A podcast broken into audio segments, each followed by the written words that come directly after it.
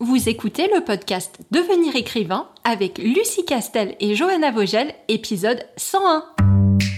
Bienvenue sur Devenir écrivain, le podcast pour démarrer et réussir votre carrière d'écrivain. Et maintenant, retrouvez votre animatrice Lucie Castel, autrice publiée à l'international, formatrice et conférencière. Bonjour, bienvenue pour un nouvel épisode de Devenir écrivain. Si vous avez écouté notre épisode de la semaine dernière, l'épisode 100, vous savez que Lucie et moi vous retrouvions toutes les deux, une fois n'est pas coutume, pour vous parler d'un certain nombre de points qui nous ont un petit peu interpellés, nous ont marqués parmi les problématiques et les problèmes abordés avec nos élèves dans le cadre de la formation Devenir écrivain projet best-seller. On a fait une première intervention, un premier tour d'horizon de ces questions qui turlupinent les futurs auteurs et les primo-auteurs la semaine dernière. Et on n'est pas arrivé au bout de tout ce qu'on avait à vous dire parce qu'on en avait pas mal de choses à vous dire. On voulait en plus, comme c'était la centième, et eh ben faire un peu le tour d'horizon de là où on en était, avec euh, le podcast Devenir écrivain, avec le projet Licard d'une façon générale. Et on n'a même pas réussi à arriver à vous dire tout ça, à enchaîner sur notre petites anecdotes de comment ça se passait pour nous avec le projet Licard. Donc on s'est dit qu'on allait toutes les deux vous retrouver pour cet épisode centième bis. Voilà, on va dire qu'on l'appelle comme ça, tu es d'accord?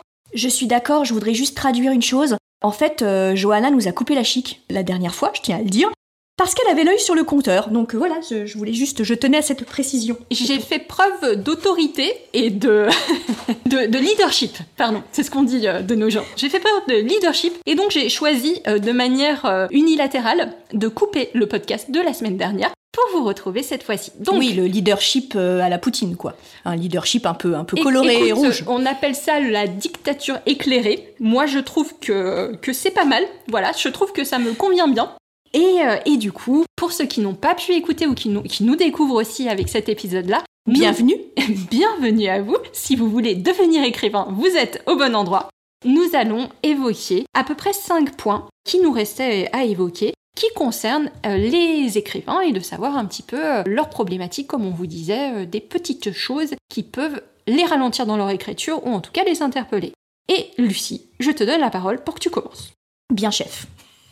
Alors, moi, je, vais aborder plus particulièrement euh, des thématiques euh, récurrentes euh, chez nos élèves, à peu près maintenant plus de 200 élèves depuis un an et demi d'existence. Donc, ça nous donne une, bonne idée des statistiques sur les questions qui interviennent le, plus, souvent.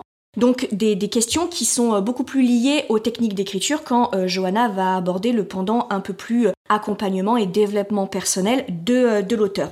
Et donc, si la dernière fois, j'avais beaucoup insisté sur la question du euh, temps du travail préparatoire, hein, à déconnecter euh, de la qualité du roman, du premier jet. que le euh, premier jet, tout à fait, et de la façon dont on devait aborder le, le premier jet, et je vous encourage évidemment, comme elle vous l'a dit, à écouter la première partie de ce podcast. Là, je voudrais aborder ce qui suit le premier jet, à savoir la fameuse étape de correction.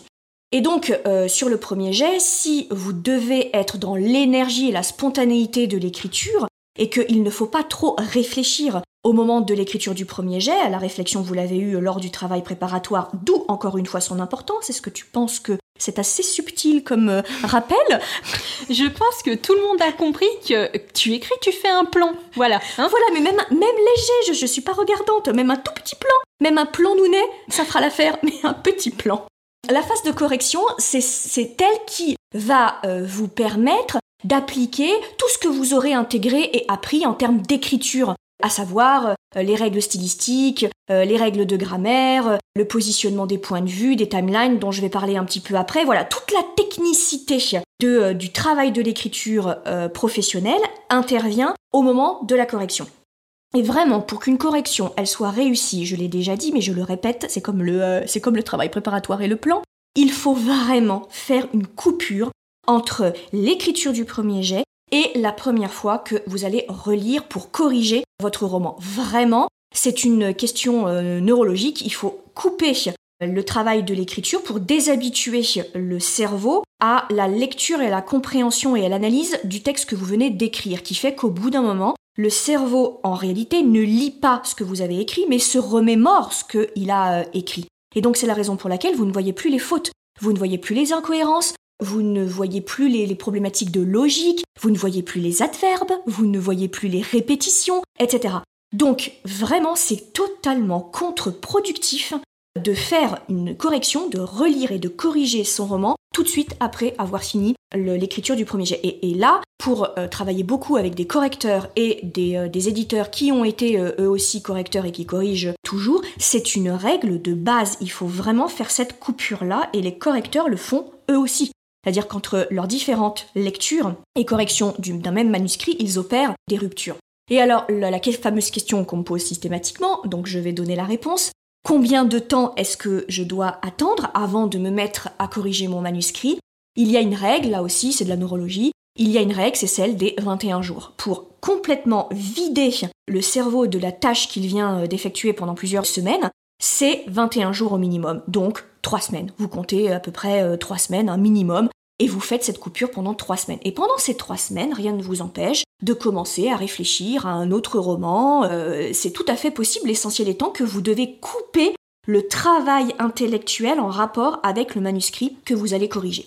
Ça, c'est une chose. Et ensuite, je vous recommande de euh, faire plusieurs types de corrections et donc de relecture. Une première relecture qui va poursuivre un objectif, et c'est vous qui fixez cet objectif-là. Par exemple, la première relecture pourrait être une relecture très mécanique qui viserait à éradiquer les problèmes de, de phrases, de lourdeur, de syntaxe, euh, d'orthographe, de conjugaison par exemple, de concordance des temps, de d'adverbes, de répétition. Voilà, c'est quelque chose de très, euh, de, très euh, correction formelle.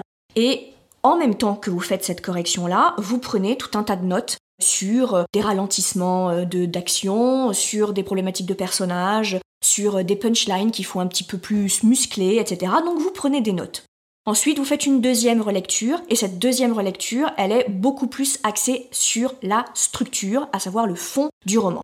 La question est est-ce que je génère suffisamment d'émotions? Est-ce que ma tension euh, dramatique, elle est, euh, elle est bien amenée? Est-ce que mes personnages évoluent? Est-ce que euh, les, les punchlines, quand je les lis à voix haute, est-ce que ça fonctionne? Etc. Voilà. Et enfin, une troisième correction, qui est une correction et une relecture que j'appelle de lecteur. Je vous encourage soit à imprimer votre manuscrit, soit à le charger sur votre liseuse et de vous comporter comme un lecteur. C'est-à-dire de lire de façon complètement fluide. Si vous voyez des petites coquilles ou des choses qui vous interpellent, vous les notez, mais vous lisez comme, exactement comme un lecteur pour voir ce que ça produit en vous. Vraiment, j'irai pas au-delà de trois relectures avant de le donner à une tierce personne, comme un bêta lecteur ou comme un correcteur professionnel, parce que au bout de trois corrections, de nouveau, votre cerveau n'arrive plus à être objectif sur les erreurs, les problèmes de correction, les problèmes de logique, etc. Donc un chat vient de monter sur la table, donc ça va être un peu euh, un peu chaud. Donc non, c'est mon verre. Attends, tu ne vois pas du coca, c'est pas pour les chats. Voilà, une petite pensée pour le monteur Steve, qui est un ancien de, de l'ICAR, qui va donc éradiquer les miaulements euh, que l'on entend en fond. Si vous me suivez sur Instagram, vous savez que je suis un peu débordée par mes chats. Bref, donc pas pas au-delà de trois corrections, parce que là aussi, quand on surmultiplie les corrections, d'abord, c'est une autre façon, mais Johanna en parlera mieux que moi, c'est une autre façon euh, de faire vivre sa peur de c'est pas assez bon, c'est euh, toujours perfectible, je peux encore faire mieux, etc., etc. Et puis aussi parce que si vous mettez trop de temps dans votre correction, votre plume va évoluer, votre envie va évoluer, votre style va évoluer, et on va de plus en plus voir les raccords et les modifications que vous faites dans votre roman. Donc moi quand j'entends parfois certains auteurs qui me disent qu'ils corrigent leur roman depuis un an, deux ans, c'est une catastrophe au niveau de la stylistique. Parce que en deux ans, vous évoluez forcément. Et tous les raccords, les modifications que, vous allez faire dans votre, dans votre roman, on va voir les coutures. Vraiment. Donc à un moment, il faut vous dire trois corrections, la, la plus complète euh, possible, avec à chaque fois une stratégie de correction, c'est suffisant. Après, encore une fois, votre livre, il n'a pas à être parfait. D'abord parce que la perfection ne veut rien dire. Je vous renvoie au précédent euh, podcast, hein, euh, au précédent épisode. Ça ne veut rien dire. Et là, vous allez, si possible, si vous en avez la possibilité, avoir recours à un bêta lecteur pour avoir des impressions de lecteur. Et après, vous vous lancez, vous envoyez votre manuscrit à un éditeur. Si je peux faire deux petites remarques complémentaires toujours sur le travail de correction. La première, c'est comme vous a dit Lucie, où vous prenez des notes et quelque part vous êtes analytique en fait, vous allez faire trois corrections avec trois objectifs différents.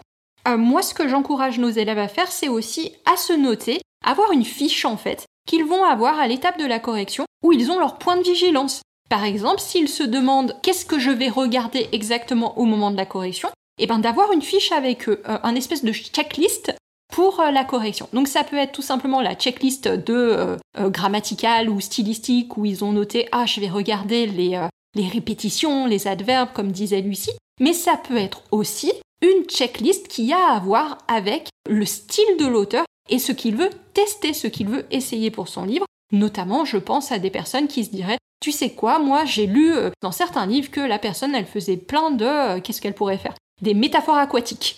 Et moi, les métaphores aquatiques, vraiment, j'ai adoré, j'aurais aimé faire ça. Plutôt que d'y penser forcément dans l'écriture elle-même, dans le premier jet, vous avez aussi le droit d'avoir votre fiche, en fait, de choses à tester ou de choses que vous voudriez mettre en place et de vouloir les intégrer après coup.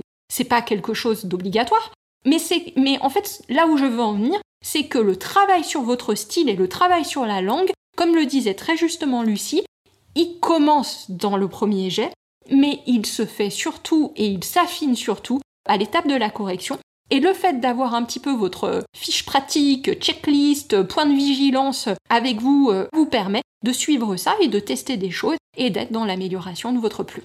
Pour euh, l'exemple, quand je suis sur mon premier jet, je fais en moyenne 3-4 pages à 4 de remarques à intégrer plus tard lorsque je ferai euh, ma correction et que je ne fais pas pendant le premier jet parce que c'est pas le but du euh, c'est pas le but du, euh, du, premier jet. Et je peaufine cette liste quand je fais ma première relecture de correction où je ne touche pas tout, je m'attache essentiellement à la stylistique du coup et la, la narration et je continue d'enrichir euh, cette liste-là, euh, qui est une liste de fond, en fait, euh, d'informations sur le fond plutôt que sur la forme. Ça peut être t'assurer que tu as bien distillé tel ou tel indice si c'est un polar, c'est des choses comme ça? Voilà, c'est par exemple, je, je, je, vous donne des exemples sur le roman sur lequel je travaille, c'est par exemple muscler un dialogue entre deux personnages que je trouve pas assez violent au moment où je, je l'écris, mais je veux pas réfléchir à ça au moment du, du premier jet. Ça peut être aussi un indice, euh, lié à la révélation finale que j'ai oubliée ou que je ne sais pas encore comment intégrer, une, une couleur de vêtements, une réflexion qu'aurait fait un personnage. Euh, il peut s'agir aussi euh, de remarques comme raccourcir le, le, chapitre ou avoir un champ lexical un peu plus vulgaire parce que le, le personnage a besoin d'avoir un peu plus de vulgarité et je me trouve encore un peu trop timoré. Ça peut être ce type de, mm. ce type de note. Donc toujours dans l'idée que l'objectif que l'on se donne avec le premier jet, c'est d'aller au bout de l'histoire, d'avoir une bonne fois pour toutes son histoire sur le papier ou sur le PC pour la première fois et après on va l'enrichir, on va la retravailler. Et j'en viens à ma deuxième remarque parce que je pense que c'est l'un des blocages les plus fréquents de nos élèves euh, avec la correction.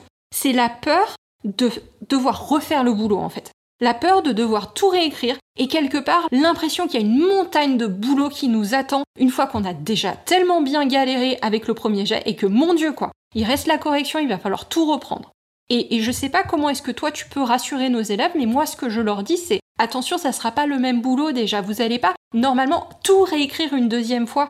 Euh, c'est très rare qu'on soit dans ce cas de figure. Et si on est dans ce cas de figure, généralement c'est pas oh là là mon dieu, euh, je, je le savais, j'allais devoir tout réécrire. Mais c'est juste j'ai envie en fait, j'ai repéré que quelque chose allait pas et ça y est, j'ai une nouvelle idée, j'ai à nouveau l'étincelle de motivation qui fait que je veux reprendre des choses pour le faire différent. Mais sinon, on n'est pas sur euh, un travail qui... C'est pas le même travail en fait. Vous n'allez pas refaire deux fois la même chose. Vous allez faire quelque chose de différent qui sera, comme tu disais, euh, centré dans le temps. Enfin, centré, ça se dit pas, mais euh, voilà. Et, du coup, qui n'est pas une montagne insurmontable. Donc ça, c'est un peu ce que moi je leur dis. Est-ce que toi, tu as des éléments pour les rassurer? Voilà, donc maintenant vous comprenez pourquoi c'est une superstar à l'ICAR auprès des élèves, hein, parce que moi je vais pas du tout vous, vous rassurer. À la question est-ce que le travail de correction euh, va être agréable et fluide et euh, la réponse c'est non. C'est la partie la plus chiante de l'écriture, hein, du travail de l'auteur, ça c'est certain, c'est une évidence. Tous les auteurs s'accordent à dire que le travail de correction, c'est vraiment le travail et la partie la plus merdique de, euh, de l'écriture. Maintenant, est-ce qu'elle est incontournable et essentielle et est-ce qu'il faut en passer par là? La réponse est évidemment oui. Un premier jet, pour qu'il soit réussi, il doit être poli, il doit être harmonisé, il doit être équilibré. ça, c'est une évidence.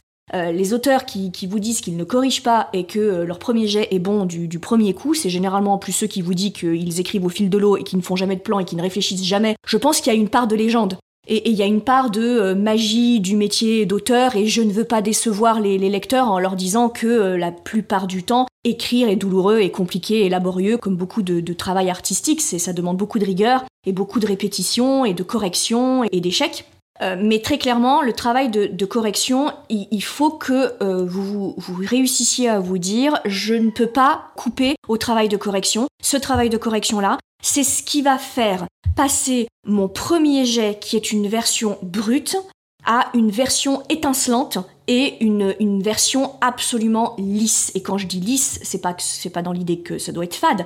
C'est qu'une écriture lisse est une écriture qui fait oublier au lecteur le travail, voilà, le travail de l'auteur et qui lui fait complètement oublier qu'il est en train de lire un livre et se déroule devant lui une histoire dans sa tête et il est complètement immergé dans votre histoire et il ne voit plus les mots, il voit plus les pages, il voit plus la liseuse, il ne voit plus rien, l'illusion est absolument euh, complète. Et pour arriver à ce résultat-là, il faut ce qu'on appelle une écriture fluide, une écriture qui est sans surbrillance. Et pour ça, il faut qu'il y ait ce travail de correction. Et par contre, ce que disait très justement euh, euh, Johanna, c'est que c'est pas du tout le même job en fait. La phase de travail préparatoire, d'ailleurs, d'un côté, la phase d'écriture du premier jet et la phase de correction, c'est deux temps différents du travail de, l'auteur qui en plus font appel à des compétences et à des techniques d'écriture et de l'auteur qui sont radicalement différentes. Donc on n'a pas du tout l'impression de refaire exactement les mêmes choses ou de défaire ce qui a déjà été fait parce que c'est pas du tout la même logique. Et aussi, n'oubliez pas qu'à la phase de correction, en tout cas dans un deuxième temps de la phase de correction, vous allez avoir votre carte Joker appel au public, c'est-à-dire que vous allez avoir les retours de vos bêta lecteurs, vous allez rompre un peu votre isolement et vous allez avoir eh ben, ce retour d'autres personnes par rapport à votre texte. Donc certains peuvent évidemment avoir très peur de ça, mais essayez de le voir comme enfin quoi, enfin vous allez avoir quelqu'un qui va lire votre livre et qui va pouvoir vous faire un retour et vous allez pouvoir avancer d'une autre manière et beaucoup plus vite par rapport au premier jet. Et il faut aussi que vous euh, réussissiez à vous dire et, que vous réalisiez aussi que quand vous êtes à la phase de correction, le plus gros et fait dans le sens où vous avez créé le support, vous avez créé l'œuvre, vous avez créé le manuscrit. Et dans la phase de correction, tout est toujours faisable. On peut tout corriger, mais le minimum, c'est que le manuscrit doit exister. L'histoire doit avoir été écrite. Tant que l'histoire n'a pas été écrite, on ne peut rien faire. Mais à partir du moment où vous avez le premier jet, où l'histoire a été écrite, mais on peut absolument tout faire. Il n'y a aucun manuscrit qui soit désespéré. Il n'y a aucun manuscrit qui soit à jeter entièrement. Du moment où on a la base, on peut toujours tout corriger. Donc quand vous êtes en phase de correction, vous avez déjà le produit, vous avez déjà euh, le support et, l'œuvre. Donc du coup là, vous pouvez souffler un grand coup, même si la phase de correction va être un peu chiante et, euh, laborieuse. N'empêche que l'œuvre existe déjà. C'est à peu près tout ce qu'on pouvait vous dire sur l'étape de correction. Donc on aura vu euh, sur cet épisode 100 et cet épisode-ci de 101 le travail préparatoire, le premier jet et maintenant la correction. Moi, sur le côté un petit peu conseil problématique plus des blocages de l'écrivain, développement personnel, je peux aborder avec vous la sacro-sainte question de la procrastination. Évidemment, un des blocages principaux des auteurs, c'est la procrastination, c'est le fait de d'avoir une histoire à raconter, de savoir ce qu'on doit faire et pourtant de pas réussir à s'y mettre, de pas avoir envie de s'y mettre soit de manière ponctuelle, c'est-à-dire de se dire, ben, je m'étais dit que j'allais euh, bosser sur mon roman ce soir et le soir euh, arrivant, je n'ai qu'une envie, c'est de regarder ma série chinoise sur Netflix. Les élèves de l'ICAR euh, se reconnaîtront. Ou alors de manière ben, plus large, c'est-à-dire qu'on va avoir un blocage qui peut durer pendant une semaine, deux semaines, voire plus. On va être vraiment sur cette non-envie d'écrire. La procrastination, c'est vraiment pas simplement de se dire oh j'ai plein de choses à faire et j'ai pas le temps d'écrire, c'est vraiment j'ai pas envie de m'y mettre quoi, j'ai pas envie d'écrire. Et souvent il y a énormément de culpabilité qui est liée à ça parce que quelque part on a quelque chose à faire et on ne le fait pas, donc euh, honte, culpabilité euh, que voilà. Et une, espèce d'incompréhension, mais qu'est-ce qui se passe? Parce que euh, si encore j'aimais pas mon histoire, si encore c'était une obligation, c'était des devoirs que j'avais à rendre pour ma maîtresse, bon, on pourrait le comprendre, mais là, c'est quelque chose qui me plaît, que normalement je, fais pour mon plaisir, pour me détendre. Et pourtant, aujourd'hui, il se trouve que je le vois comme une obligation et que je n'ai pas envie de m'y mettre. Donc la question, évidemment, comment est-ce qu'on résolu, euh, on résolu, on résolve, on résout? Comment est-ce qu'on résout? Elle se fout de moi, mais tu as bien raison. C'est pas pour rien que c'est toi qui es auteur et pas moi. Comment est-ce qu'on résout la question de la, procrastination C'est vraiment en fait de vous demander qu'est-ce qui se passe? Il faut un petit peu creuser. Je dis toujours que c'est pas simplement que d'un coup votre volonté euh, devient nulle ou que vous avez profondément un problème de volonté. C'est qu'il y a une peur sous-jacente ou quelque chose qui se passe qui fait que en effet votre envie d'écrire, eh ben, elle est beaucoup moins importante. Il est beaucoup plus difficile pour vous de faire ce premier pas, de vous contraindre, parce qu'il y a toujours un petit élément de contrainte quand on doit faire quelque chose qui demande de l'effort, de la concentration, de la rigueur, et de, comprendre ce qui se passe en fait. Et moi, de ce que j'ai pu voir maintenant avec, euh, tous les élèves de l'ICAR, euh, il y a vraiment deux points principaux qui entrent en jeu pour la motivation et pour le fait de s'y mettre et de ne pas procrastiner. le premier point que je donne toujours, c'est d'y croire. C'est vraiment une histoire de croyance. Pour faire écho, peut-être ceux qui aiment le développement personnel et qui connaissent le, principe des croyances limitantes, il y a l'idée qu'à un moment, si vous avez l'impression que ça ne sert à rien que de vous lancer dans votre projet, pour X raisons, à vous de me trouver pourquoi ça servirait à rien. Peut-être parce que eh ben ce qu'on s'est dit euh, à l'épisode dernier, vous avez l'impression que de toute façon ce n'est pas assez bon, que de toute façon jamais vous allez décrocher un contrat d'édition parce que c'est bien connu maintenant, euh, plus personne ne décroche des contrats d'édition, il y a trop de personnes sur le marché, il y a trop de concurrence, etc. Peut-être que vous avez l'impression que euh, votre idée n'est pas assez originale, que votre roman c'est du vu et du déjà vu. Bref, toutes ces raisons-là qui vous font dire à un moment donné, mais à quoi bon? À quoi bon Ça sert à rien de toute façon, enfin ça sert à rien. Et je vous garantis, parce que vous êtes un humain euh, normalement constitué, si ça sert à rien, vous n'aurez pas envie de mettre de l'énergie en fait pour ça. Vous n'allez pas avoir envie de vous mettre devant votre PC alors que Netflix ou, euh, YouTube vous appelle désespérément en vous disant que c'est l'épisode 36 de votre série chinoise en costume. Ou il y a Disney Plus aussi. Le fait est que toutes ces euh, plateformes de streaming démoniaques et diaboliques qui... Euh, inventées par Satan. Inventées par Satan. Toutes ces plateformes diaboliques euh, qui sont là pour que les, auteurs, jeunes ou moins jeunes, n'aillent pas jusqu'au bout de leur projet d'écriture. Évidemment que si vous avez en vous cette, cette non-croyance, je, pense que vraiment, je ne sais pas si c'est le mot le plus, le plus juste en, en, français, en anglais on parle de belief et c'est peut-être plus parlant pour ceux qui parlent l'anglais, mais c'est cette idée que vous, votre, votre cerveau, il fonctionne avec le principe de conservation de l'énergie. Il n'aime pas faire des efforts pour rien, votre cerveau. Et si au fond de vous, vous lui dites ou vous êtes nourri d'une croyance qui fait que ça sert à rien et c'est faire des efforts pour rien, évidemment que vous n'aurez pas euh, envie de le faire, que vous ne trouverez pas le désir et la motivation. Pour générer le désir à un moment, il faut y croire. Il faut que vous ayez cette étincelle de positivité qui vous dit, tu sais quoi, ça vaut le coup. Ah, cette histoire, franchement, elle me fait envie. Euh, ça, vaut le coup que je fasse tous ces efforts. Voilà, ça c'est vraiment un, point essentiel qui marche non seulement pour l'écriture, mais en plus vous allez voir qu'il va vous servir pour tout projet en fait. Tout projet qui vous demande un petit peu de rigueur, un petit peu d'organisation, euh, un petit peu de, sueur.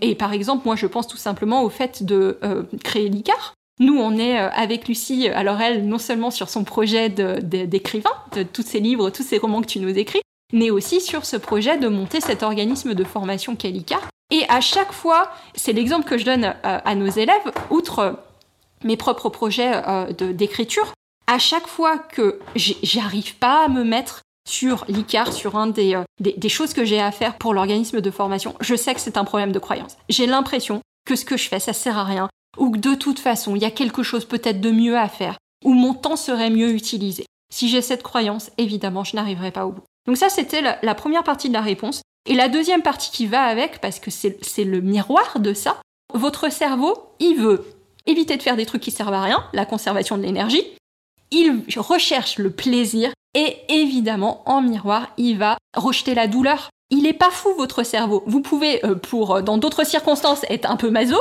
mais je vous garantis que la plupart du temps, quand il s'agit de faire des choses qui risquent de vous mettre en péril d'une façon ou d'une autre, qui risquent de, vous mettre dans la douleur, vous n'allez pas avoir envie de les faire, vous allez freiner des cas de fer. Et justement, si vous me voyez le roman comme une espèce de montagne, un Everest insurmontable de difficultés, parce que vous avez l'impression que c'est une tâche énorme en termes de euh, concentration, de, choses à trouver, de douleurs possibles, parce que imaginez que personne n'aime votre livre, qu'on vous rejette, que vous ne trouverez jamais un éditeur ou qui vous dise que c'est pourri, évidemment que vous n'aurez pas envie.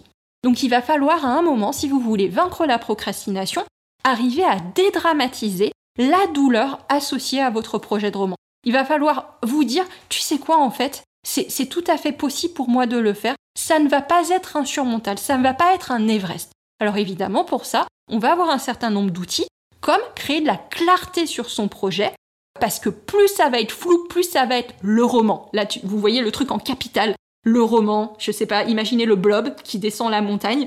Si c'est ça, euh, évidemment que ça va être plus difficile que si vous avez scindé votre projet en plein de petites étapes que vous m'avez fait un euh, des petits bouts de projet qui vous paraissent beaucoup plus abordables, beaucoup plus petites et vous vous dites, tu sais quoi, si ce n'est que ça, si ce n'est que ce petit bout à faire aujourd'hui, bon c'est bon, je, vois ce que c'est, je, pense que je peux le faire sans avoir trop de problèmes. Voilà, donc cette idée de clarté, de pas être dans la confusion, elle est vraiment très importante. Et plus globalement, et eh de vous détendre, de vous dire que ne vous inquiétez pas.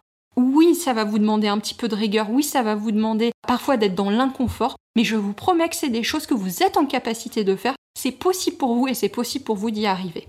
Alors du coup, euh, moi, mon prochain euh, conseil, il va être tout pourri à côté de la vision de ton euh, blob qui descend la montagne. Hein. Donc voilà, c'est tout ce que j'ai à dire. Quand tu prévois des effets spéciaux, tu me préviens un peu avant que j'ai pas l'air trop gourde et que j'en ai moi aussi des effets spéciaux. Alors moi c'est sans transition parce que c'est pas trop trop lié à ce qui vient d'être dit, mais parmi les questions les plus récurrentes, euh, les angoisses les plus, les plus importantes qui circulent dans les promos de, l'ICAR, je vais les traiter toutes les deux en même temps parce que c'est un peu la même réponse pour le coup. C'est la fameuse question des timelines et des différents points de vue. Alors, je suis assez. c'est quelque chose qui m'a souvent surprise au, tout début de, de l'ICAR. Je pensais pas que ces questions-là pouvait à ce point paralyser euh, certains auteurs et de nombreux auteurs, à savoir comment est-ce que j'aborde les points de vue, est-ce qu'il y a une bonne façon de faire, une mauvaise façon de faire, une façon d'employer les différents points de vue, et c'est la même chose pour les timelines. Est-ce qu'on a le droit de tout faire dans les timelines? Comment est-ce qu'on les introduit? Comment on les imbrique? Est-ce qu'il y a un secret ou des règles absolues, euh, comme celle sur la concordance euh, des temps, par exemple? Et donc, Ma réponse va être la même pour euh, la problématique des timelines et celle des points de vue, c'est que il n'y a pas de bonne ou de mauvaise façon de faire. Et je sais que l'imprécision entre guillemets et le, champ des possibles peut provoquer des angoisses chez les auteurs, hein, parce que trop d'options et trop de, champs des possibles peut paralyser. Mais euh, la vérité, elle est là. C'est-à-dire que euh, pour le coup, la façon dont l'auteur multiplie les points de vue, ou n'en fait qu'un seul, la façon dont il introduit différentes timelines dans son roman, c'est sa marque de fabrique, c'est en fait ce qui va faire sa signature. Personne ne peut lui dire ton roman là que tu es en train de m'expliquer, euh, dont j'ai lu le pitch, euh, etc. Tu devrais l'écrire avec euh, trois timelines, une première sur les quatre premiers chapitres et puis une deuxième sur tout le reste du roman, ou alors tu alternes un chapitre, un temps et un autre chapitre, une autre, époque ou ton histoire telle que tu me l'as décrit, ce serait bien que tu fasses une alternance de points de vue, voire même que tu en, que tu en fasses 3 ou 4 ou 5, personne ne peut vous le dire. Parce que si quelqu'un vous le disait, en fait, c'est lui qui devrait écrire l'histoire. Si vous attendez à ce que quelqu'un euh, vous impose d'écrire le livre avec X points de vue ou euh, X timeline, en réalité, il s'empare de votre création artistique parce que le choix des timelines et le choix des points de vue ça fait partie de votre intention littéraire, ça fait partie de la manière très individuelle et unique et forcément originale avec laquelle vous avez pensé écrire votre roman.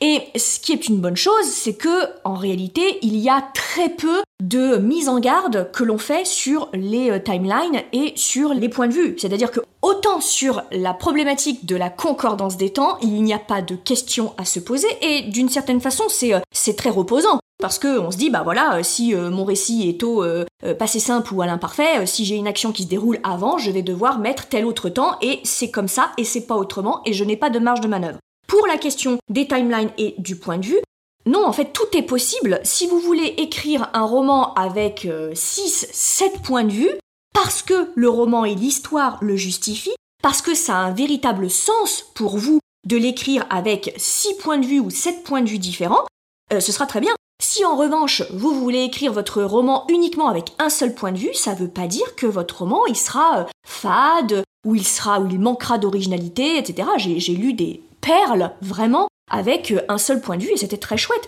Pour les timelines, c'est exactement pareil. Vous pouvez mélanger les timelines au sein d'un même chapitre, vous pouvez alterner les chapitres, vous, pouvez aussi les intégrer par bloc, hein, un premier tiers de votre roman qui se passe à une époque, un second euh, à une autre époque, ou un deuxième puis un troisième à une autre époque, et ainsi de suite. Et il n'y a pas d'interdiction à partir du moment où ça n'est pas un gadget narratif. À partir du moment où l'histoire, le déroulé de l'intrigue, commande plusieurs époques et commande plusieurs euh, points de vue. Et puis, euh, mon dernier conseil qui vaut pour les deux, c'est que en cas de doute, quand vous ne savez pas trop euh, quel point de vue utiliser, ni euh, quelle timeline, ayez toujours le recours de lire des romans qui, eux, ont eu recours à euh, différentes timelines et à différents points de vue et qui ont été salués quasi unanimement par la critique pour la réussite de l'équilibre du, euh, du, roman. Et je vais vous donner deux références que j'ai déjà données, mais qui pour moi sont vraiment des, des exemples types de réussite et de timeline, d'imbrication de timeline et de point de vue. Alors pour ce qui est des timelines, il s'agit de Station 11 d'Emily St. John Mandel, où là vous avez deux blocs, deux euh, timelines, deux époques parallèles qui du coup évoluent tout au long du roman et finissent par évidemment se rejoindre subtilement. Donc pour, si vous voulez voir euh, comment organiser et imbriquer plusieurs époques au sein d'un même, euh, roman, ça c'est vraiment un, roman type, un, un, exemple type. Et pour ce qui est de la surmultiplication des points de vue, qui d'ailleurs alterne le pronom je, il, le passé, le présent, etc., c'est un roman qui s'appelle Les Hommes de paille de Michael Marshall Smith et qui là aussi est un petit bijou de technique pour ce qui est, entre autres pas que, mais pour ce qui est des différents choix, des points de vue, parce qu'il les multiplie aussi au sein de certains chapitres, et là c'est déjà beaucoup plus de la haute voltige au niveau de la, stylistique. Donc c'est toujours la même chose, quand vous avez un doute sur un choix stylistique, vous lisez des exemples et vous voyez ce que ça provoque chez vous. Et l'épisode donc de podcast euh, qui était dédié à cette question des timelines, c'était l'épisode 78. Gérer plusieurs chronologies dans son roman, donc n'hésitez pas si vous voulez des, des conseils complémentaires, Lucie avait fait un épisode dédié, le 78. Est-ce que tu avais un autre point à évoquer? Non, moi j'ai terminé mes points. Écoute, moi j'ai terminé aussi mes points. Il y avait une autre petite question qui m'avait interpellée, mais tu sais quoi, on en parlera une prochaine fois parce que je voudrais vraiment que, eh ben, on aille au bout de ce qu'on avait dit et qu'on fasse un peu notre, euh, notre bilan, notre bilan de deux années de podcast et de pratiquement deux années de formation devenir écrivain projet best-seller. On l'a pas fait à l'épisode dernier qui était le 100 parce qu'on ne sait pas gérer euh, le temps. Le temps, voilà, hein. Mais euh, c'est l'occasion ou jamais. Donc, où en est-on après deux années de podcast? Alors euh, vraiment, euh, moi, puisque là on va vraiment parler du bilan et puis surtout de notre ressenti, de, ce qu'on a pu éprouver, de ce qui nous a interpellés euh, dans, cette existence, c'est déjà le nombre d'élèves, parce que en cinq sessions, puisque c'est la session qui est en train de se, dérouler à l'heure actuelle est la cinquième, on a déjà formé 211 auteurs, dont certains ont publié, d'autres sont en passe de, de lettres, tous en tout cas ont majoritairement travaillé encore sur leur roman, euh, et, ça, moi, ça m'impressionne toujours d'en être déjà après finalement euh, un an et demi, même pas même pas deux ans, puisqu'on a que cinq sessions et qu'on en, on en fait trois euh, dans, dans une année. moi, c'est un chiffre qui me paraît qui me paraît vraiment déjà énorme. Ça passe tellement vite et ça crée une une communauté incroyable et, je pense que enfin tu, tu, diras la même chose ou peut-être pas d'ailleurs euh, peut-être pas d'ailleurs et j'aurais l'air bête mais mais euh, ce qui ce qui vraiment ce qu'on ce qu'on avait en tête quand on a créé l'ICAR c'était la communauté parce que il fallait en finir et je le crois toujours avec l'isolement de, de l'écrivain paumé derrière son ordinateur et seul sur ses recherches internet et, et qu'on crée une sorte de communauté pour expliquer que ça a l'air euh, débile parce que c'est notre slogan mais qu'à plusieurs on est plus fort et que c'est tellement important de, de, trouver du soutien auprès de collègues auteurs. Et c'est vraiment ce qui s'est passé moi dans les, les, les promotions je suis toujours mais surprise de voir l'esprit de groupe qui se crée dans chaque promo qui fait qu'il y a des amitiés qui se créent, même après la fin de la, même après la fin de la formation, ils, ils fonctionnent toujours sur leur groupe, sur leur Discord. En coworking. En coworking, ils fonctionnent encore et euh, ils, font des projets. Certains ont fait un recueil euh, de nouvelles. Ils sont en train euh, d'ailleurs de, préparer, voilà, le deuxième volume de recueil de nouvelles. Ça, ça c'est pour moi, c'est incroyable. Et quand on fait des conférences régulières et des ateliers dirigés durant la, la, formation, donc là, ponctuellement, on voit la, la, promotion soit dans son intégralité, soit en sous-groupe, et on voit à quel point il y a une complicité entre les élèves qui nous nous échappe parce qu'on mm. n'est pas avec eux sur leur Discord et sur leur coworking, bien entendu. Et c'est assez incroyable. Et moi, j'aurais tellement rêvé d'intégrer ce type de petit comité euh, où tout le monde travaille en même temps sur un, sur un projet et s'entraide. Et euh, ça, ça m'aurait tellement sauvé la vie euh, au début de ma, ma carrière. Donc, et, et, ça, ça nous a, même si on, même si on voulait mettre ça en place, moi je trouve que ça nous dépasse un peu et ça, et ça, ça va au-delà de ce qu'on, de ce qu'on pouvait. C'est pas juste une formation c'est quelque chose en plus en fait. Tout à fait. Et j'allais rebondir justement sur ce slogan, cette phrase que tu as redonnée, qui est euh, à plusieurs on est plus fort. Et je me souviens qu'au départ, quand on l'utilisait, les gens ils levaient un peu les yeux au ciel, quoi, parce que c'est bon. Euh, allez, euh, D'Artagnan, tout va bien, tous pour un, un pour tous. Ouais, vous, êtes mignonne, quoi. Oui, vous êtes mignonne. Et, en fait, et en fait, on y croit vraiment, c'est-à-dire que on ne va jamais aussi loin que quand on est, on est à plusieurs. Et, toi comme moi, on a un background un peu des, des concours, des, des, classes prépa, des concours de la fonction publique. Et je dis pas ça pour pour nous la péter sur les podcasts, mais simplement parce qu'on sait que euh, en fait, c'est le travail de groupe qui te permet d'aller plus loin et de te dépasser et d'arriver à avoir des résultats que tu n'aurais pas eu tout seul. Et, du coup, c'est un peu ce même principe-là qu'on voulait euh, mettre en place pour l'ICAR. Alors, c'était à plusieurs échelles. La première échelle, c'était de se dire, et si on arrivait à rompre l'isolement des auteurs euh, qui n'ont pas forcément dans leur entourage des gens qui sont intéressés par l'écriture, comment est-ce qu'on pourrait les mettre en relation, comment est-ce qu'ils pourraient bosser ensemble? Et euh, après, le, niveau 2, on va dire, c'était de créer euh, du networking et du, réseautage. Alors, euh, peut-être que ça fait un peu sourire jaune certaines personnes qui se disent Oh là là, non, pas encore le réseau, le network. Je croyais que les professions artistiques n'étaient pas touchées par ça et que c'était un truc juste des, sociétés, en fait, ou, du monde du commerce. Mais non, ça, vaut aussi pour, euh, pour tout métier et pour toute euh, activité qui à un moment vous demande d'entrer dans un sérail. Et quand on veut entrer un peu par la petite porte ou savoir euh, à quelle porte toquer pour avoir des contacts dans les maisons d'édition, il n'y a rien de mieux quand même de se faire un réseau et d'avoir des gens qui sont déjà passés par là et qui peuvent nous porter. Ça sert à ça aussi un réseau. Donc ça c'est un peu le niveau 2, mais, c'était important pour nous de, le faire. Et, je suis d'accord avec toi, il y a, nous, on n'a pas de prise sur le fait que les gens, ils vont bien s'aimer entre eux ou qu'il y aura une bonne ambiance. Mais je pense que euh, on va un petit peu, euh, voilà, enfin, comment on peut dire, euh, se lancer des fleurs, mais au moins on a pu créer une structure où les gens qui viennent, ils savent que c'est aussi quelque chose qu'on espère qu'ils vont trouver. Et du coup, pour l'instant, donc croisons les doigts, touchons du bois, tout ça, les gens qui rejoignent la formation LICAR, c'est tous des gens qui ont envie de partager avec les autres et qui ont envie d'avancer tous ensemble et de se faire un réseau et tout ça. Donc pour l'instant dans la, dans la générosité, dans la générosité et pas dans la, la ah compétition stupide qui marche pas. Donc euh, pour l'instant, vraiment nos élèves, c'est les meilleurs. Ouais, c'est clair, mais complètement. Et, euh, et d'ailleurs, ça, ça, me fait rebondir sur euh, un, je dirais peut-être un niveau 3 sur la rupture de l'isolement. Quand on a commencé à parler du projet de, de l'ICAR autour de nous, hein, l'idée c'était de concentrer tout un tas de professionnels du milieu du, du, du livre euh, et de les mettre au service d'un auteur apprenant euh, et d'un auteur euh, aspirant professionnel, on nous regardait un peu comme des bêtes de foire parce que toutes les formations qui existaient, et encore maintenant à l'heure actuelle en France, la majorité des formations à l'écriture, sont des formations qui sont données à chaque fois par un auteur. Un auteur vient partager ses conseils d'écriture, ses trucs et astuces, sa méthode, etc. Et c'est génial. Mais je trouve quand même effarant qu'avec les ressources euh, des professionnels de l'écriture et du nombre d'auteurs qui existent en, France en termes de genres littéraires différents, que euh, personne avant nous n'ait pensé à se dire mais et si on faisait une formation en ligne, donc quelque chose qui serait déconnecté de l'université avec euh, tout ce qui peut ce qui peut y avoir de contraignant lié à une école supérieure, etc., etc., où on ferait venir des pros mais qui soient pas que euh, des, des, écrivains, parce qu'un auteur, il ne vit pas dans sa bulle quand il fait carrière, hein. il a accès à tout un tas de professionnels avec lesquels il faut bien lui apprendre à parler, négocier euh, et, euh, et, collaborer, qu'on les fasse venir au même endroit, c'est-à-dire là où se trouvent des, des auteurs qui veulent se professionnaliser, et chacun viendrait avec l'expérience de son corps de métier.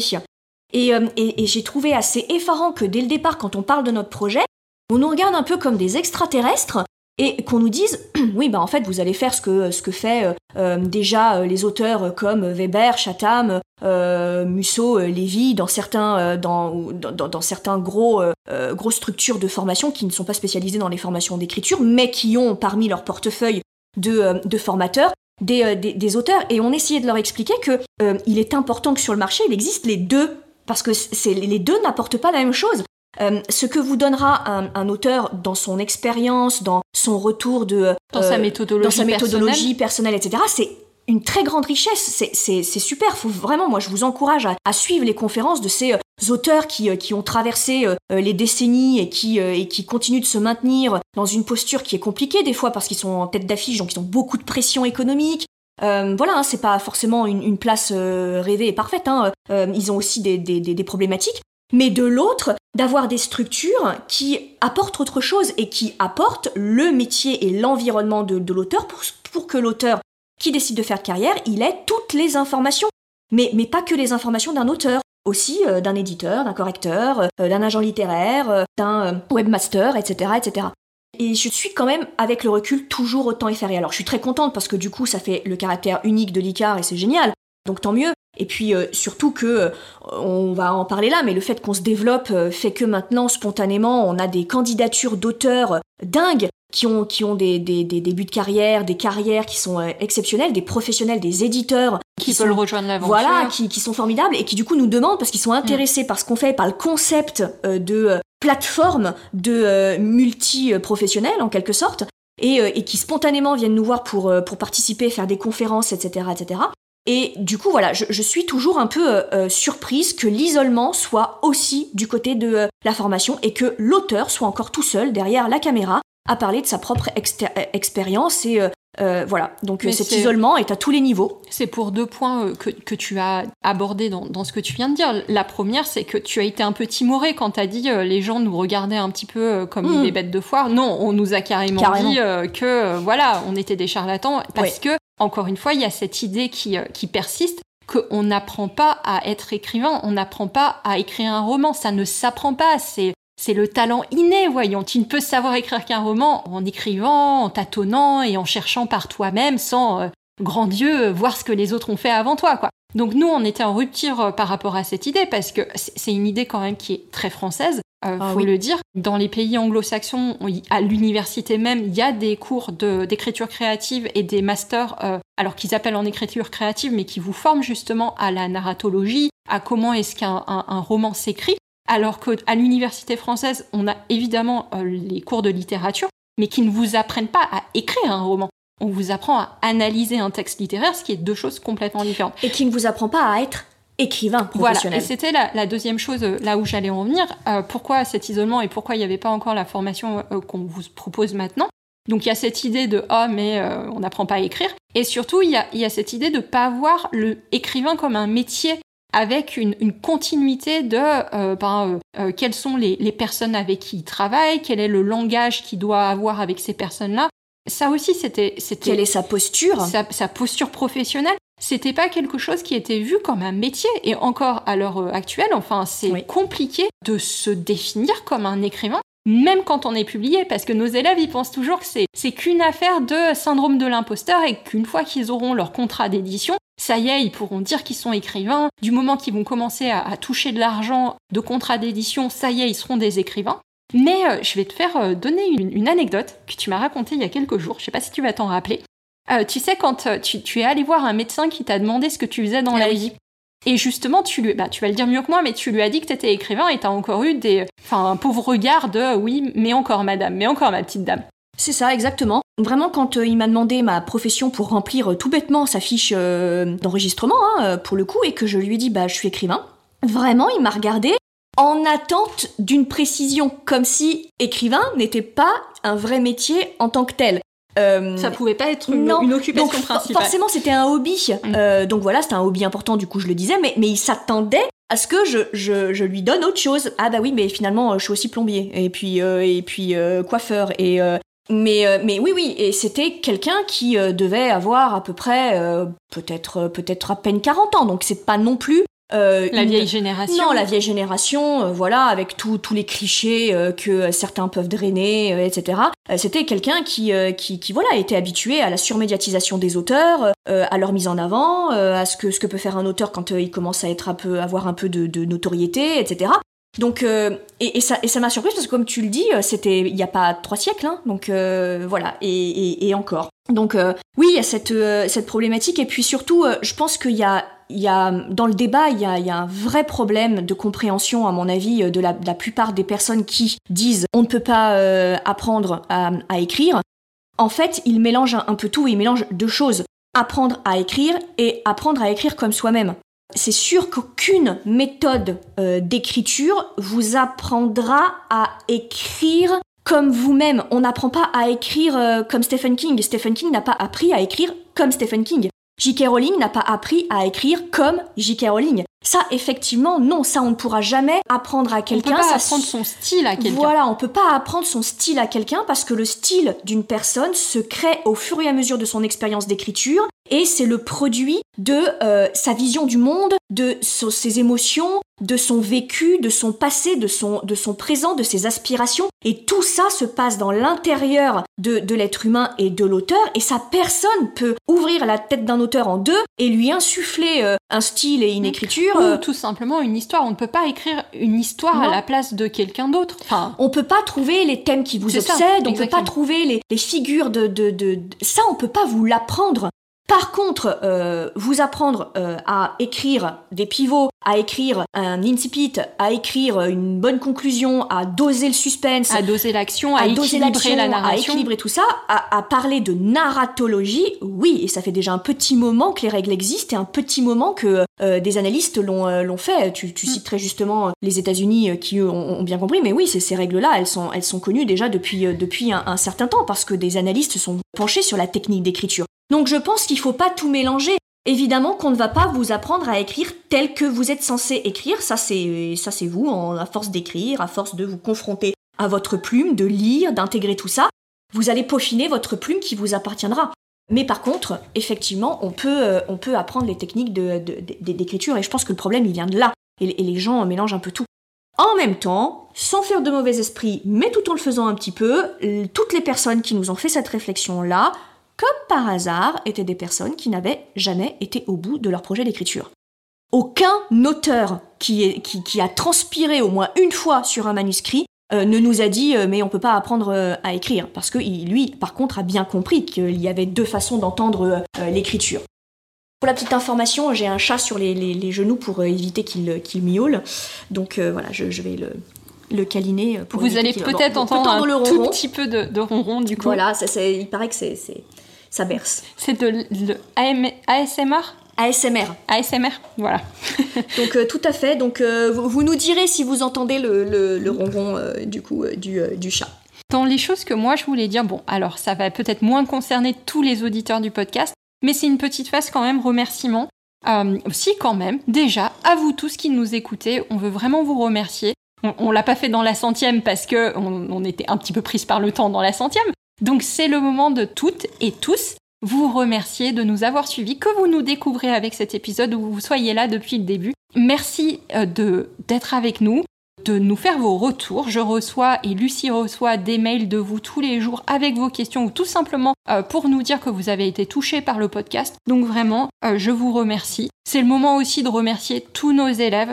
Merci de nous avoir fait confiance. Merci, on a une pensée attendrie pour euh, les, les gens peut-être des promos une et deux. C'est pas que les autres sont moins importants pour nous, mais qui eux nous ont fait confiance alors qu'on sortait de nulle part et que euh, et que On voilà. n'avait pas d'antécédents. On n'avait pas d'antécédents et ils se sont dit, tu sais quoi, ces filles-là, elles ont l'air euh, sérieuses et, euh, et qu'elles nous peuvent, ont fait confiance. ouais. elles, elles peuvent nous apprendre quelque chose. Donc, euh, donc merci à vous. Cette première promo, elle était un peu magique pour cette raison-là en fait. Oui, c'est ça. Donc euh, vous- toutes, c'était toutes des filles de, la, première promo promo. YOLO. La prom- voilà, la promo YOLO. Chez Ouais. Licard, toutes, toutes nos promos, on, on leur fait faire un petit jeu où en fait on leur propose deux à trois noms de promos et ils choisissent, euh, ils votent pour celui qu'ils préfèrent. Et donc euh, la première promo, nous ne citerons pas euh, qui avait fait cette proposition de, de nom, c'était Fleur. Mais, mais son prénom c'est Fleur et, son, nom c'est Anna. c'est Anna. Donc une autrice de romance et de, de littérature féminine que vous pourrez retrouver de temps en temps.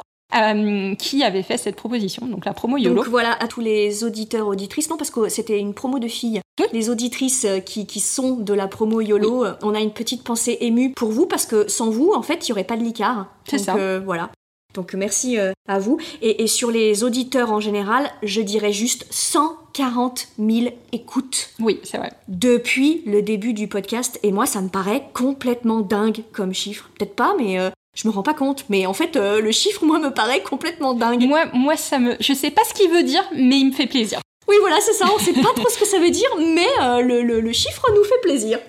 On, vous- on voudrait remercier aussi évidemment notre communauté Insta, nos auditeurs sur YouTube, parce que Oui. on sait, on se demande toujours en fait euh, comment ça se fait qu'on a une communauté des auditeurs Oui, sur YouTube, parce que on n'a plus le temps de poster vraiment des vidéos, on poste juste le podcast et je sais que c'est pas trop le- l'endroit où euh, où c'est le plus simple d'écouter un podcast. Donc merci à vous.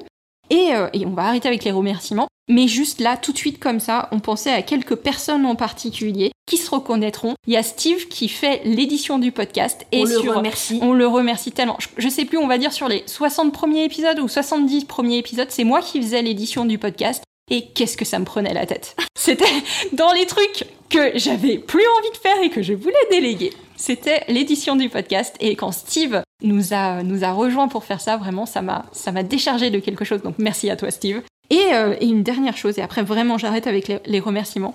Je pense à, à deux, trois personnes, deux, trois élèves de notre formation qui sont toujours là quand on fait des masterclass. Alors, Ouais. là en ce moment, il n'y en a pas, mais abonnez-vous à la newsletter de l'ICAR pour euh, savoir quand nous vous proposons une prochaine masterclass, tout simplement une conférence virtuelle sur un sujet où vous pourrez justement venir voir, c'est souvent Lucie hein, quand même. Donc venez voir Lucie en direct qui va vous parler euh, d'un sujet qui a trait à l'é- à l'écriture ou à la publication de livres. Et donc, il y a- vous savez comment ça se passe, une, une, une web conférence, une masterclass.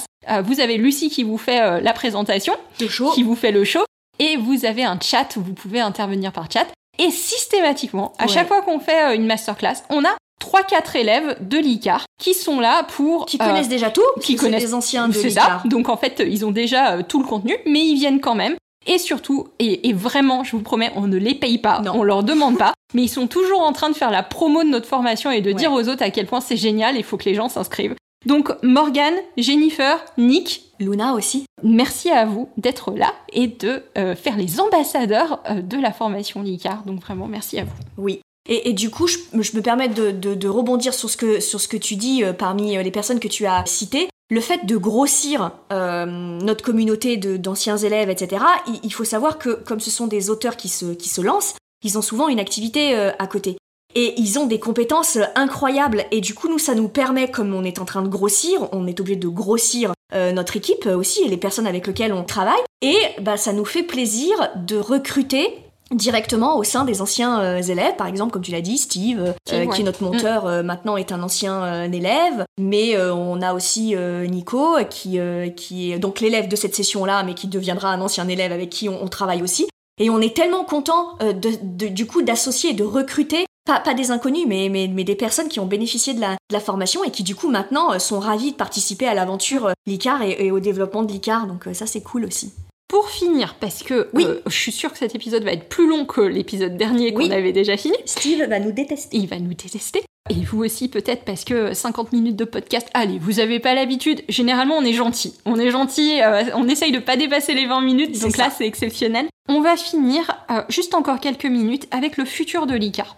Voilà, qu'est-ce qu'on vous prévoit pour la suite? Qu'est-ce qu'on vous prévoit pour la suite du podcast? Eh bien de peut-être continuer à faire quelques séances où nous serons toutes les deux, Lucie et moi, pour parler d'un sujet. Ça nous a vraiment plu de faire euh, ce petit format-là. N'hésitez pas à m'envoyer un message, à envoyer un message à Lucie à l'adresse contact at licar.fr pour nous dire si cette formule vous plaît. Et vous allez nous retrouver pour ça. On va essayer de faire quelques interviews d'auteurs. C'est un peu compliqué, il faut qu'on trouve les personnes et qu'elles soient euh, volontaires pour être interviewées, mais ce serait ça qu'on veut. Et n'hésitez évidemment euh, jamais à nous donner des sujets de podcast si vous avez des sujets que vous souhaitez qu'on aborde. Venez sur Instagram me les donner ou par mail. Pour le futur de la formation, qu'est-ce que tu veux pour le futur de la formation. Alors on va faire plein plein plein plein plein de choses. On va de nouveau enrichir euh, la, formation qui existe euh, à l'heure actuelle en rajoutant énormément de, euh, contenu. et notamment en développant toute une série d'outils pratiques liés à, l'auteur, un outil qui permet de stratégiser la correction, des outils qui permettent de vérifier les points de vigilance de l'écriture, des outils de développement pour synthétiser les fiches de personnages, les regrouper, etc. Bref, l'idée c'est vraiment de créer des outils pour que l'auteur puisse le plus facilement, le plus rapidement appliquer la méthode d'écriture Licard, perdre le moins de temps possible et utilise ces petits outils qui en plus auront un côté un peu euh, ludique. Plus de formation, évidemment, dans les tuyaux il y a la formation euh, en auto-édition hein, qui euh, devrait sortir cette année. Voilà, donc la prochaine session de la formation Licard devenir écrivain c'est octobre. Normalement, si je balance la date, ça serait le 4 octobre. Et, et je fais des bruitages aussi. C'est trop de Netflix. Trop de Netflix. tu tellement. Et euh, nous essayons, nous faisons de notre mieux pour euh, donner vie à la formation sur l'auto-édition. Comment se lancer en auto-édition aussi pour euh, le dernier trimestre de l'année. Donc voilà, si on met un petit peu plus de temps que prévu, c'est qu'on chiade à mort la formation. C'est qu'elle va avoir pas mal d'heures. Et hein. que ça devait être une petite formation. Voilà, c'est ça. Et qu'au final, on a neuf modules. Mais, mais ça va C'est du complet, pas à pas, tu te lances, tu suis les étapes et voilà. Voilà. Donc ça, c'est les projets à court terme. Et, et à long terme. À très très long terme j'espère moyen, des séminaires, donc des rencontres avec ceux qui veulent nous rencontrer, et puis où on reboostera euh, les, euh, les, auteurs, on les fera travailler dans des beaux endroits, dans des... Euh, voilà, parce que ça, Johanna et moi, on sait bien faire booster les, aller dans les beaux auteurs et, aussi aller dans les beaux endroits. donc l'idée, ça, ça fait vraiment très longtemps qu'on veut faire du présentiel, qu'on veut rencontrer les gens et être face aux, gens en vrai. Au départ, l'aventure Licard, ça devait être ça, en fait. Notre première euh, euh, vision de, cette, école, c'était de faire bah, une vraie école, en fait, où on allait faire euh, des classes en, en, vrai, en présentiel. Au final, pour tout un tas de raisons, on est passé sur un, format virtuel. C'était avant le Covid, donc on a eu un, bol et une peut-être une, une de plutôt partir sur une formule en ligne, mais on n'a jamais perdu l'envie d'être, j'allais dire d'être sur scène, ça aussi, euh, mais surtout d'être face aux gens. Donc on espère que dès que les conditions euh, sanitaires et autres le permettront, on pourra vous accueillir euh, en vrai. C'est sûr qu'en tant qu'auteur de polar un peu gore, moi je m'attends toujours à une apocalypse. Hein. Non, non, non, non, non, le monde va mieux, voyons, le monde va mieux, il n'y aura pas de zombies, voilà. Ah non, pas de zombies. Hein. Enfin, je suis prête, hein. quoi qu'il arrive, je suis prête, mais, mais pas de zombies. Et, et voilà, c'est un peu les projets. Voilà. et donc on espère que vous, vous, êtes aussi enthousiasmés que nous et que, et que quand on fera les annonces, bah, vous serez aussi euh, heureux que nous et qu'on pourra se rencontrer et que ce sera, et que ce sera chouette dans cette, euh, dans cette aventure. C'est tout ce qu'on voulait vous dire pour cet épisode. Merci de nous avoir suivis jusqu'à la fin pour toutes celles et ceux qui auront eu le courage de d'aller jusqu'à la fin. Envoyez-moi un petit mail pour me dire euh, j'ai survécu les ronrons du chat parce qu'ils sont à la fin. Aussi ouais. Et j'ai survécu au tu sais c'était comme les t-shirts là euh, du Seigneur des Anneaux, euh, j'ai survécu au gouffre de Helm. Oui, ils, en, avaient, ils, en, avaient, fait un aussi pour la première promo de l'Icar. J'ai survécu. ils avaient fait vraiment des t-shirts. J'ai survécu à la première promo de l'Icar parce qu'elle est très dense cette formation donc voilà, mais ouais. Donc, envoyez-moi un petit mail pour me dire si vous êtes arrivé jusque-là et on ne va pas prendre plus de votre temps. Merci à tous. Merci à tous. À la semaine prochaine. À très vite. Si tu veux écrire un roman qui aura les qualités recherchées par les éditeurs et par les lecteurs, tu dois rejoindre Devenir écrivain projet best-seller. C'est la formation à distance la plus complète et la plus personnalisée pour t'aider à aller au bout de ton projet de roman. Rejoins sans plus tarder mon équipe de professionnels du monde du livre et moi-même sur licar.fr, l i c a r e s.fr. En train de réaliser leur rêve de professionnalisation et de publication, il n'y a aucune raison pour que ça ne t'arrive pas à toi.